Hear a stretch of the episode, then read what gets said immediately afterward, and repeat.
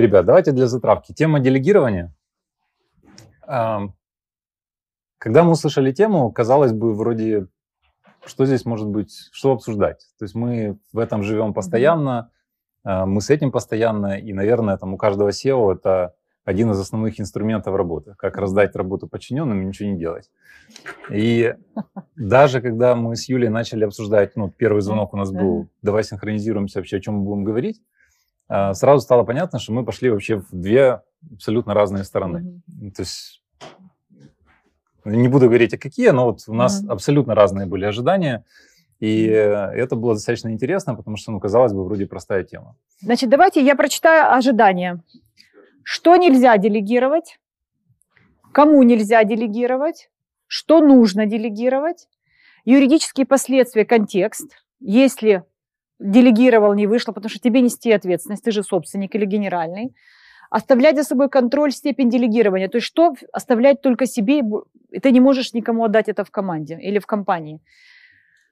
Уровень делегирования – моя ответственность. То есть какой уровень делегирования остается моей ответственностью? Но ну, это очень похоже, в принципе, да, вот, вот эти два пункта, да, они где-то созвучны, да, то есть что заставлять за собой. Что делать с топом, которому не можешь или нельзя делегировать? Если в команде есть человек, которому ты не можешь часть ответственности отдать, что с ним делать? Как понять, что человек дорос?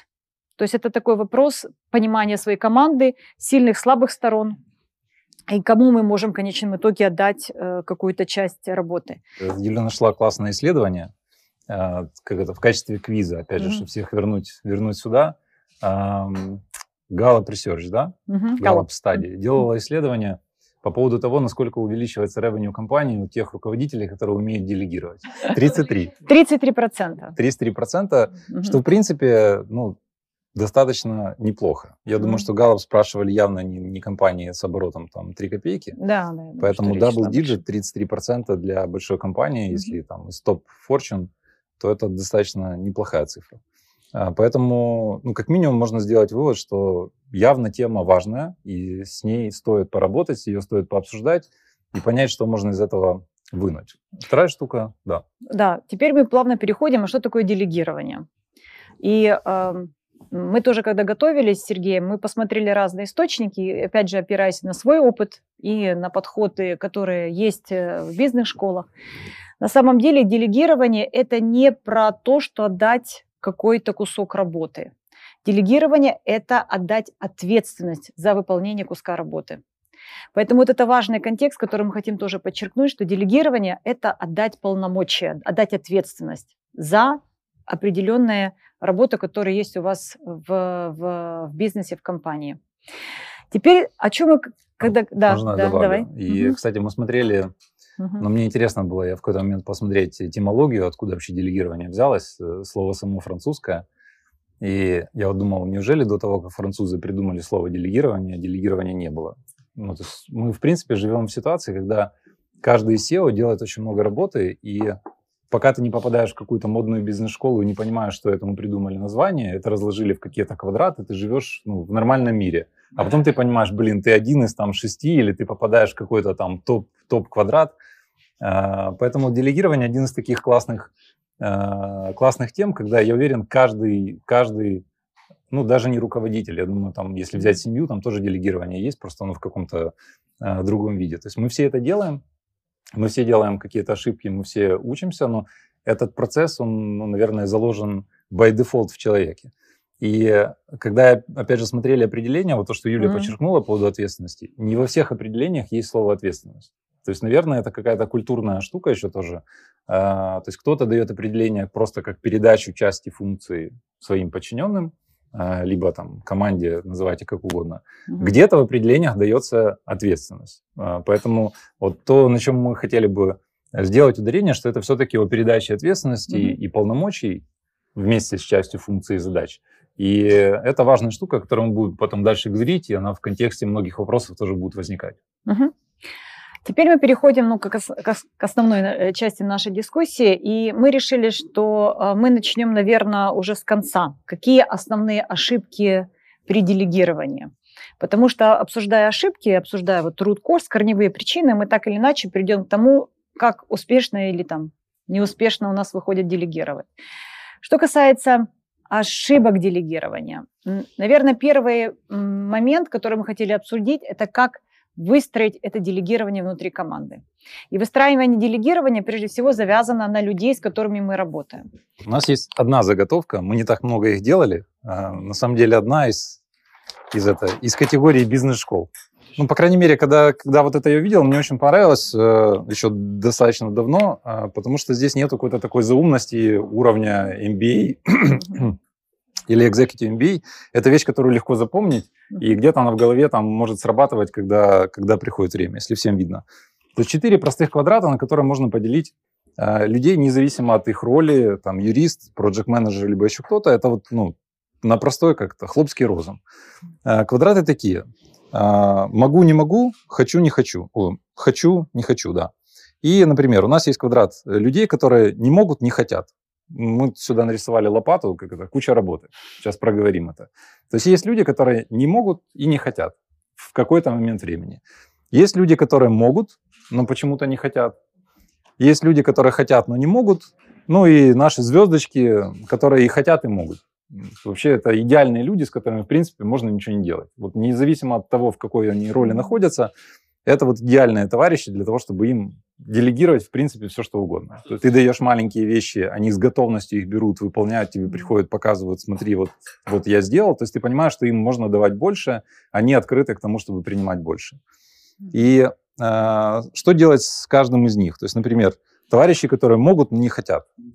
То есть, ну, такая как бы общая фраза мотивировать. То есть, в принципе, все, что ты делаешь, ты пытаешься их как-то зажечь, пытаешься найти э, подход к ним, а, и объяснить им, что, ребята, да, вы можете, но вам почему-то это может быть интересно с точки зрения личностного роста, с точки зрения профессионального роста. То есть ты пытаешься найти какие-то личные поводы, как, э, как зарядить этого человека на выполнение той или иной задачи. И понятно, что э, таким товарищам давать ну, какие-то рутинные вещи, типа отнеси, отнеси туда там, папку с документами, ну, не самая лучшая штука, потому что это явно их не очень сильно мотивирует. То есть э, те, которые могут, но не хотят, возможно, еще важно тоже смотреть, как это происходило во времени, потому что они могли отсюда сюда переместиться.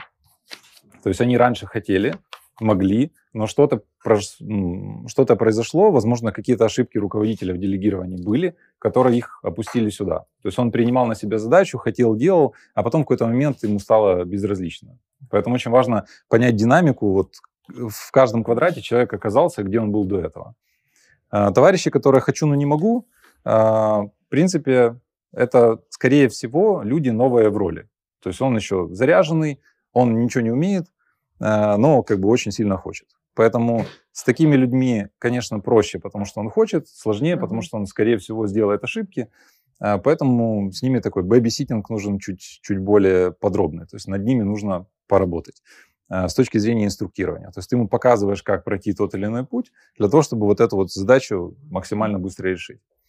Ну и уже упоминали, по-моему, в вопросах было, uh-huh. по-моему, раз, да, ты спрашивал, что делать с топами, которые не, не могут. Вот, если люди попадают в эту категорию, не хочу и не могу. Ну, наверное, не могу, э, ты вряд ли попадешь из какого-то другого квадрата, разве что ты получил какой-то там job assignment или promotion, mm-hmm. или... То есть ты попал в какую-то роль, в которой ты не был до этого. Тогда ты можешь не мочь. То есть вряд ли такая амнезия наступает, ты вчера мог, мог, был спецом, а тут в один день, хоп, как бы все не могу.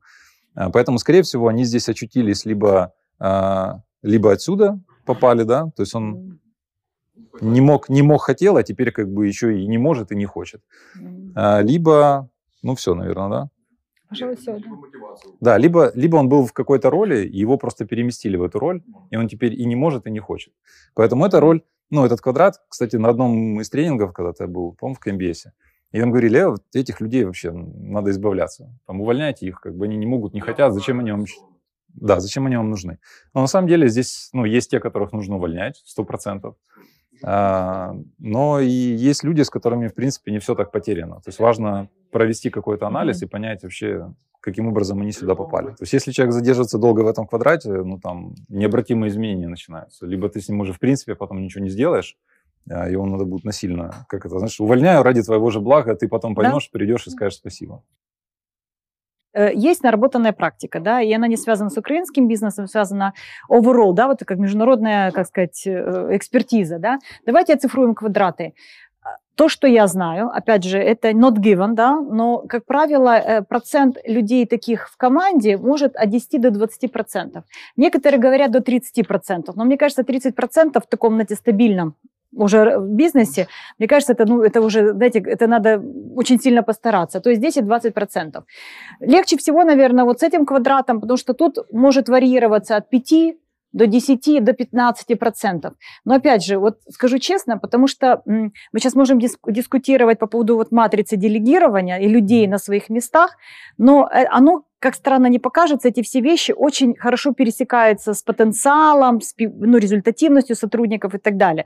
То есть, по сути, это вот 5-10%, мне кажется, 15 уже многовато, скажу честно, mm-hmm. да, то есть из таких людей 15% из 100, ну, мне кажется, это уже такой большой красный сигнал, э, красный флаг. Распределение между этими квадратами на самом деле э, как такового не существует, то есть тут может быть 30-40, тут 30-40, тут может быть 40, там, не знаю, тут 30, то есть это it depends, да, они, может быть, equally распределены. Опять же, вопрос Сережа сказал, что если мы набрали молодых ребят, наверное, тут будет больше ребят, которых надо обучать для того, чтобы натаскивать, коучить, менторить, да, а э, те, которые э, могут и не, не хотят, как правило, это люди ну, как бы больше с опытом, и там надо уже поработать, да, чтобы его зажечь по-настоящему, а тем более, если компания проходит через какие-то изменения. Поэтому, наверное, если вот оцифровать э, звезды 10-20%, да, и, как правило, это люди, которые занимают самые ключевые позиции в нашем бизнесе, которым мы доверяем, да, и э, люди, которых надо разбираться, почему они там оказались. И тоже вот тема выгорания, которая очень хорошо пришла за полтора, последние полтора года, да, психологической поддержки, вот этот вот ментальный well-being, это все вот из этого квадрата. Ну, мой сын живет, работает, да, тоже, да. да, да, мой сын живет, работает в Великобритании, сыну 33 года.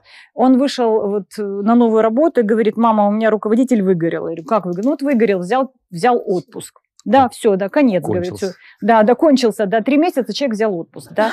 Поэтому вот эта тема вот тут выгора, то есть это тема, которая появилась совсем, ну, мне кажется, недавно так актуально. Потому что все до этого, как бы, знаете, у меня было ощущение, что все, что там по поводу выгорания, это булшит. Оказалось не булшит, оказалось и нас тоже как бы это к нам в бизнес эта реальность пришла.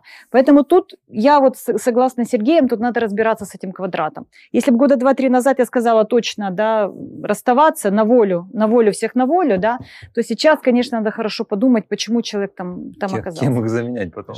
Да, и кем их заменять. Одна интересная штука – это ну, опять же, из категории вот каких-то там наблюдений, которым ты потом находишь подтверждение и радуешься от того, что кто-то там в MBA тоже это заметили. А, какой парадокс вот этой вот вещи, вещи происходит? Где-то я читал а, о том, что делегировать нельзя, вот мотивацию людей нельзя делегировать. Ну, это вроде как, типа, там, руководитель должен этим заниматься. Хотя на самом деле, что интересное происходит с вот этими квадратами? Они же не живут сами по себе, как бы в отдельности, в отрыве. То есть эти люди находятся внутри компании.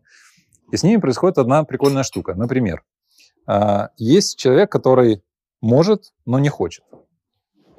Что он может делать? Он может делать вот это. То есть он может обучать тех, которые хотят, но не могут.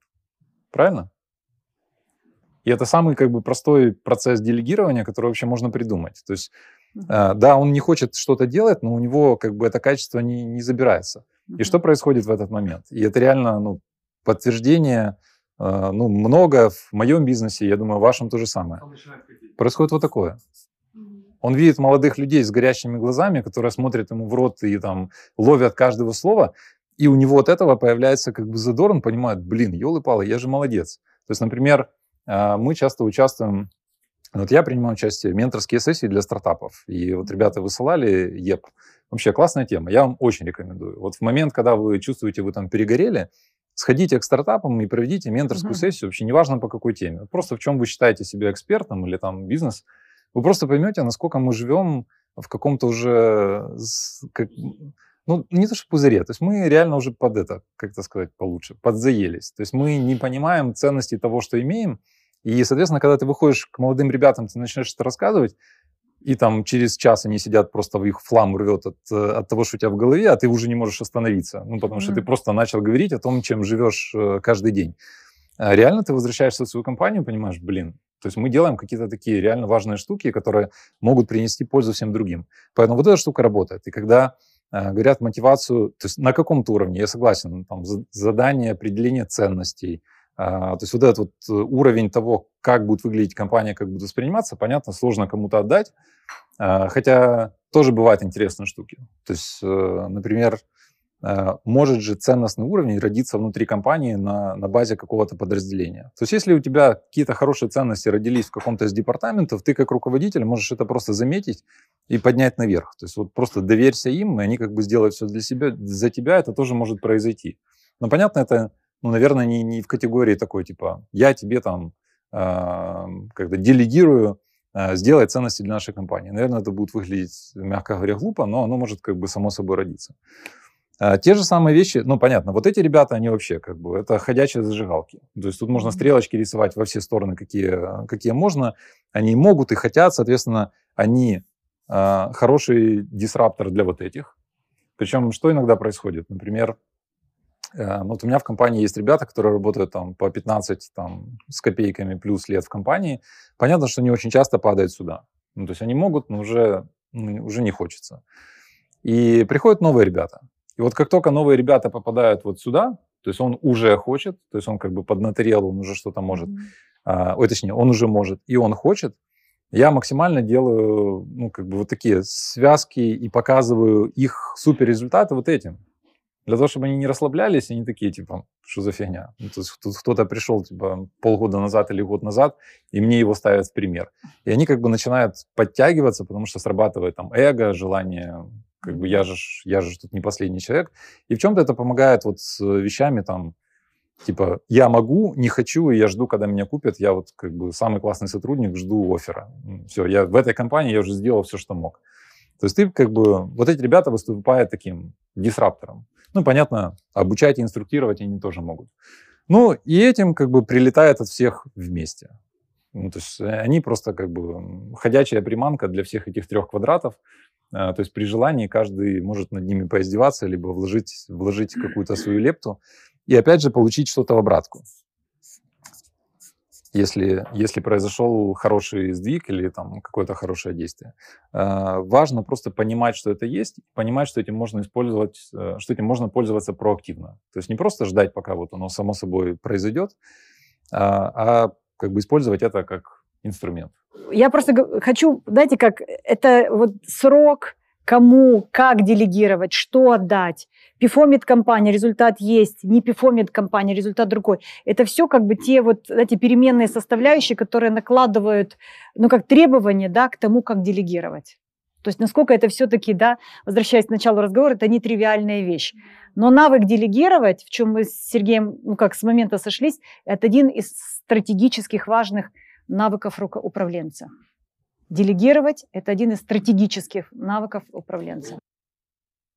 Но здесь хорошая вещь, которая звучала уже несколько раз, это по поводу контроля. И mm-hmm. мы даже в название добавляли эту штуку, ну, она такая как провокационная, mm-hmm. делегировать, как там было, Нельзя контролировать. контролировать. На самом деле контроль остается, просто вот слово контроль, наверное, лучше заменить на какое-то более красивая американская обратная связь или фидбэк, okay. потому что так или иначе тебе ты ну, оставляешь за собой ответственность в том числе, тебе нужно контролировать, но очень важна вот эта обратная связь, потому что люди иногда делают задачу, которую ты им поручил, ну, в какой-то свой способ. И ну, mm-hmm. часто у меня возникали ситуации, вот ты им поручил задачу, он ушел, возвращается, сделал ее, но как-то так по-другому, ты смотришь, думаешь, блин, как он вообще к этому, ну, как он к этому пришел.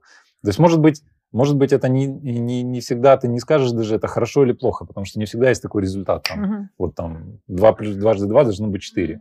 Он ушел на встречу с заказчиком и вернулся оттуда вообще с другим, как бы, с другим результатом. Не тот, который планировали, ожидали, но он получился вот таким, он тоже какой-то интересный, его тоже можно использовать в бизнесе. И там, я иногда понимаю, что я точно с таким бы не вернулся. Ну, потому что я там э, по-другому веду встречи, или там у меня другой психотип, или еще что-нибудь в таком духе. Поэтому вот синдром перфекциониста, наверное, это такая самая большая проблема, э, ну, даже не собственника, а, в принципе, всех. И тут два варианта. Ты либо доходишь до, до ручки, когда ты понимаешь, что у тебя 24 часа в день уже не хватает, mm-hmm. либо ты отдаешь. И вот важна обратная связь в том плане, что ты пытаешься понять, вот что, что произошло на той стороне. То есть, потому что не всегда ошибка в твоей голове – это ошибка на самом деле. Когда ты играл в игру, э, в какой-то тоже на каком-то обучении, но на меня такое неизгладимое впечатление произвела. Суть была такая, поделились на команды, у каждой команды был лидер команды. Я был одним из лидеров команды. И я уже не помню, какое задание uh-huh. в игре было, там какие-то земли открывать, что-то такое. Uh-huh. То есть нужно было выработать свой алгоритм. То есть задача у всех одинаковая, но алгоритм действия uh-huh. у всех разный. И там запускали время, команда должна была там, показать какой-то результат. И там, хоп, мы там через минуту показали результат, моя команда была на первом месте, мы молодцы, там, мы гей. И потом модераторы говорят, все, теперь лидеры команд меняются. И я пришел в команду, которая была на последнем месте в табличке и говорят, сейчас там у вас есть э, три минуты подготовки, и потом запускается время опять. Ну, что я делаю? Я говорю, чуваки, делаем вот так. Раз, два, три, четыре, пять. Вы же как бы... Я даже, даже не говорил. Ну, то есть я, я понимал, что раз мы там были на первом месте, что нужно делать? Просто брать и делать, как бы, что сказали. Вы были на последнем, вообще... Слушайте, как, по... какой вопрос? Слушайте, да. повинуйтесь. Я, я им как бы быстренько инструкцию рассказал, запустили второй раз таймер. Э, понятно, результаты были чуть лучше. А, время остановили, ну, как бы я себе сижу, как это, купаюсь в лучах славы. И дальше была обратная связь. А, модераторы говорят, обратная связь, там, члены команды, mm-hmm. лидеры, дайте обратную связь. Я очень благодарен парню, который встал и говорит, понятно, типа, Сергей пришел там из команды, в которой был результат хороший, тролливали, он там натянул свой алгоритм, а, но, как бы, мне было, типа, некомфортно. Я был, там, я не помню дословно, но, типа, был несчастлив, потому что мы что-то делали, у нас был какой-то подход, у нас там был свой какой-то путь. А он пришел, как бы, все поломал и сказал, делайте вот так. Я, ну, первая, как бы, моя реакция была такая, what the fuck, ну, блин, да, ты вообще там где-то позади, позади был, кто тебя спрашивает, доволен ты, недоволен, тебе пришли, тебе пришли, рассказали, как делать, как бы, бери, делай. Но реально я очень часто возвращался к этой ситуации, и, ну, who knows, если бы время там было не, не минута, а там 2-3, может быть, их результат был бы лучше. Ну, то есть я даже не спрашивал, как они делали. Мне было неинтересно. Я видел результат, вижу в конце, типа, все, до свидания. То есть я даже не спросил, а что вы делали, там, а какой у вас подход был. И точно так же в делегировании. Если нет вот этой обратной связи, ты не всегда понимаешь вообще, что человек делал. Может быть, он делал какие-то вещи, которые в long-term тебе принесут пользу. И да, понятно, ты, может, припаркуешь их там для решения конкретной задачи, потому что она важная, срочная, и, mm-hmm. и нечего там рассусоливать.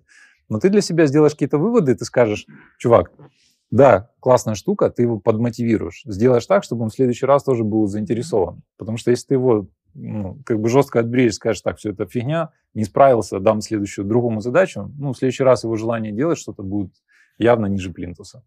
Поэтому вот обратная связь не контроль, как бы типа так, отчитывайся мне за каждое, за каждое действие, а вот реально обратная связь, понимание того, как человек воспринял твою задачу, почему он делал именно так, какой результат это принесло, какой результат это могло бы принести, там, uh-huh. не знаю, положительный в будущем. То есть вот эти все вещи, они реально на мотивацию людей очень сильно влияют. Поэтому тут контроль э, важно оставлять, но он чуть-чуть видоизменяется uh-huh. в зависимости от задач.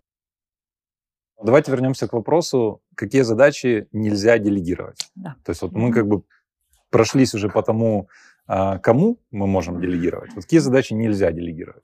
Кадровая политика. Ну, вы, вы разделяете ну, эти, да? Team Spirit скорее. Это не да? сколько кадровая, сколько такое. Текучка в, в, в той зоне, где я работала.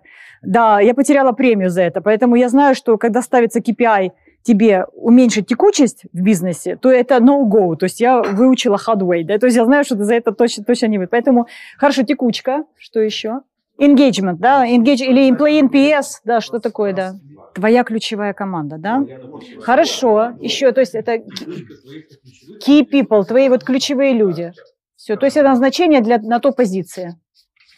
То есть вы говорите да, говорите нет. То есть вы валидируете. Вы SEO, вы принимаете решение, поэтому никому вы это делегировать не можете. Водитель исключения, секретарь исключения.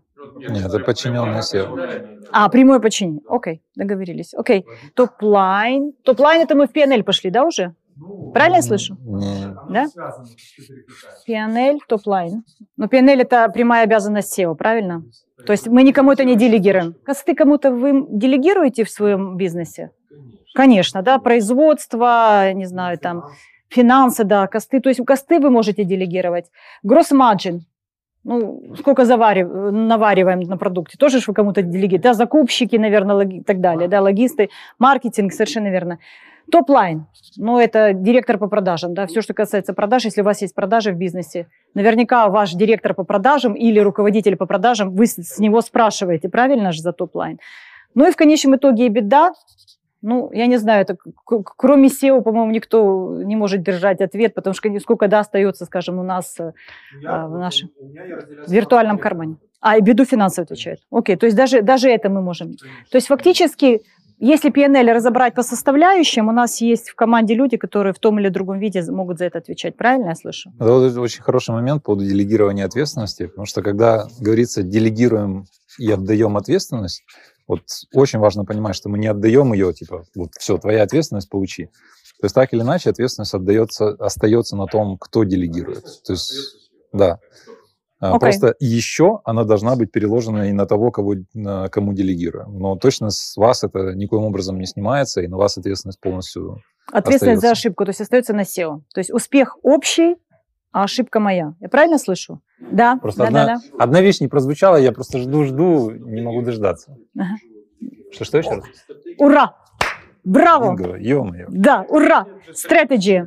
Strategy нельзя делегировать. Это пятый пункт. И я вот уровни ответственности. Давайте вот здесь запишу. Levels. Есть еще одна тема, которую я сейчас хочу продолжить по нашей структуре. А, мы говорили про фидбэк. И вот это вот отслеживание результата, да, или прогресса, да, когда вы делегировали, вы же хотите понимать, да, в конечном итоге, мы же говорим про бизнес, а, вы хотите понимать, а что происходит по факту, вот эти рефлексии, что-то может подкорректировать или не подкорректировать. С Юлей обсуждали, у нас, во-первых, это не очень принято, э, хвалить, особенно себя хвалить. Нам каждый мой новый менеджер приходит и говорит, надо работать над визибилити. Я говорю, давай, ты работай, а я буду работать над работой. А, но а, фидбэк, ну, позитивный фидбэк, в чем его прикол? Сказать там, дружище, ты молодец, классно сделал, это же не, не позитивный фидбэк. То есть важно Нет, сказать, что именно он хорошо сделал, почему это именно. Да, то есть, да. а вот эта культура обратной связи в большинстве компаний, особенно в локальных компаниях, то просто нет. Ну, то есть вот давайте позитивную обратную связь, например, там, не знаю, ты выступаешь на каком-то мероприятии, тебе приходят, говорят, вау, класс, молодец, ты ушел, непонятно, что ты молодец, ну, mm-hmm. что конкретно хорошего ты сделал. Когда тебе приходят и говорят, слушай, ты сказал вот это, или ты сделал вот это, или там вот это возымело на меня такой эффект. Вот это там, ну, намного уже ценнее, ты понимаешь, как надстроиться над этим. Мы говорили про индивидуальный такую расширенную обратную связь раз в полгода. То есть мы садимся индивидуально, да, я сажусь со своим топом, потому что мы про топов сейчас говорим, да, и это расширенная обратная связь, да, что работает, что не работает и так далее. Я так понимаю, это обоюдный процесс. Мы говорим о том, что есть такая спотон, да, то есть э, быстрая, быстрая фидбэк-сессия, когда что-то произошло на основе фактов, позитивное похвалил за то, в чем, собственно говоря, было достижение, негативная, конструктивная обратная связь тоже имеет право, право на жизнь, мы ее тоже ее даем. Окей. А можно я сейчас вот в другое, я все-таки хочу другое направление подтолкнуть. А что касается бизнес-результата? Как часто вы, вы делегировали своим топом управления бизнесом? Мы только что говорили про PNL, про KPIs. Как часто вы с ними садитесь и смотрите именно бизнес-результаты? Потому что я не хочу отделять софтовые вещи от... Вы же в бизнесе, да, в конечном итоге, ребят, ну, у нас как это, у нас же не charity activity, да, мы деливерим результат для клиента, для стейкхолдера, для акционеров. На самом деле делегирование, оно формализуется. Вот задавали, да, в начале вопрос, а как его формализовать, где вот юридические, да, последствия? Делегирование формализуется. В чем оно формализуется? Ну, должностная инструкция, ну, это не в смысле того, что надо сесть ее прописать, но это такой как бы договор между мной и моим подчиненным, да, то есть что я от него ожидаю. А что я от него ожидаю? Если директор по продажам top line, пожалуйста, продажи мне, да, ты должен там X количество клиентов, вот такие-то продажи в таких-то торговых точках и так далее. Если директор по маркетингу, это что-то еще. Я с вами полностью согласна, что делегируем, оно формализуется. То есть какой-то должен быть договор, да, какой-то вот э, agreement между мной и моим подчиненным. Это вот про это мы делегирование сейчас говорим. Но при этом жизнь, а наш у нас бизнес, он очень динамичный, у нас, как сказать, не, он не, как, не высечен на камне. И вот тактически возникает много вызовов, да. То ли у меня директор по финансам, он у меня в зеленом квадрате, то ли у меня директор по финансам, он у меня в красном квадрате, то ли он у меня в верхнем да, квадрате левом, то ли в правом нижнем. Да? И вот тут, вот тут вот, вот эта вот сложность, вот эта комплексность включается, да, что помимо того, что я делегировал, я отдал ему полномочия. Он финансовый директор. Давай, давайте одну штуку нарисую. А, это мой разговор с каждым человеком, которого принимаю в компанию по поводу оценки. Может быть, она где-то примирит. А, я как бы, принимаю человека в компанию, рассказываю, как я оцениваю работу. И так, чтобы в голове просто уложилось, а, есть несколько оценок. E – это expected, X – это exceptional. Я говорю, смотрите, есть вариант expected. Это вот тебя принимают на работу, ты там, например, маркетолог, продавец, инженер, у тебя есть твой job description, то есть то, что ты должен делать. Если ты делаешь то, что ты должен делать, ты expected. Никаких вопросов. Если ты делаешь свои роли меньше или хуже, чем то, что ты должен делать, less than expected, тогда как бы я к тебе приду, будь, будь это, будь уверен. Если ты делаешь свои роли то, что ты должен делать, но ты делаешь это лучше, ты делаешь там больше, но, но как бы ты находишься в рамках своего job description, это more than expected. То есть ты можешь ожидать плюшки там, в виде повышения зарплаты, там, бла-бла-бла, моего уважения, доверия и так далее, но как бы ты опять же находишься, вот это все, это все рамки job description.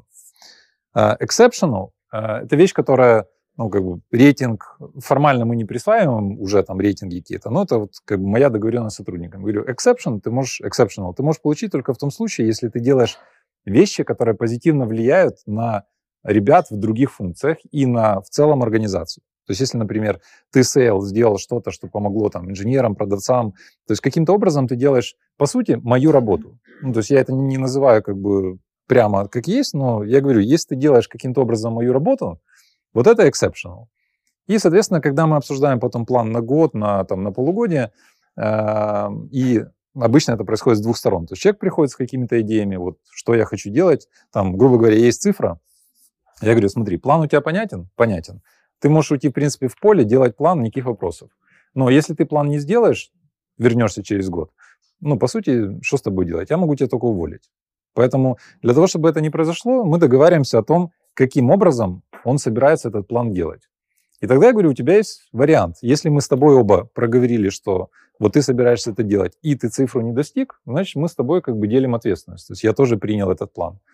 Если ты не сделал то, что здесь мы договорились, и цифру не достиг, ну, наверное, ты как бы идиот, и точно с тобой надо прощаться. Потому что мы договорились, ты этого не сделал, еще и цифру не достиг. Если ты не сделал то, о чем мы договорились, но достиг цифру, это, а, ну, возможность для меня, вот особенно, ну, часто такое происходит. Блин, год хороший, все в шоколаде. Они пришли, перевыполнили план и говорят, где там наши повышения зарплат, где там все вот это вот. Я говорю, чувак, а ты вот это сделал? Нет. Ну, о чем мы говорим? То есть тебе просто повезло, год хороший, там, не знаю, заказчик хороший попался или еще что-то в этом духе.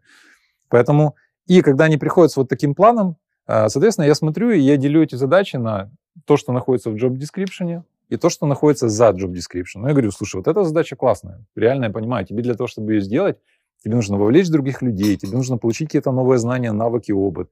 Там, я показываю, что да, это вот сюда. То есть, если ты ее реализуешь, это точно будет там большой задел вот сюда. И абсолютно правильно, это за job description, это уже часть делегирования, потому что это часто задачи, которые, с которыми я сам ношусь и не знаю, что с ними делать, кому их на голову одеть. Если человек приходит и готов их на себя взять, ну, это, по-моему, идеальное делегирование. Это вот тот, который хочет, может, еще и готов под этим подписаться.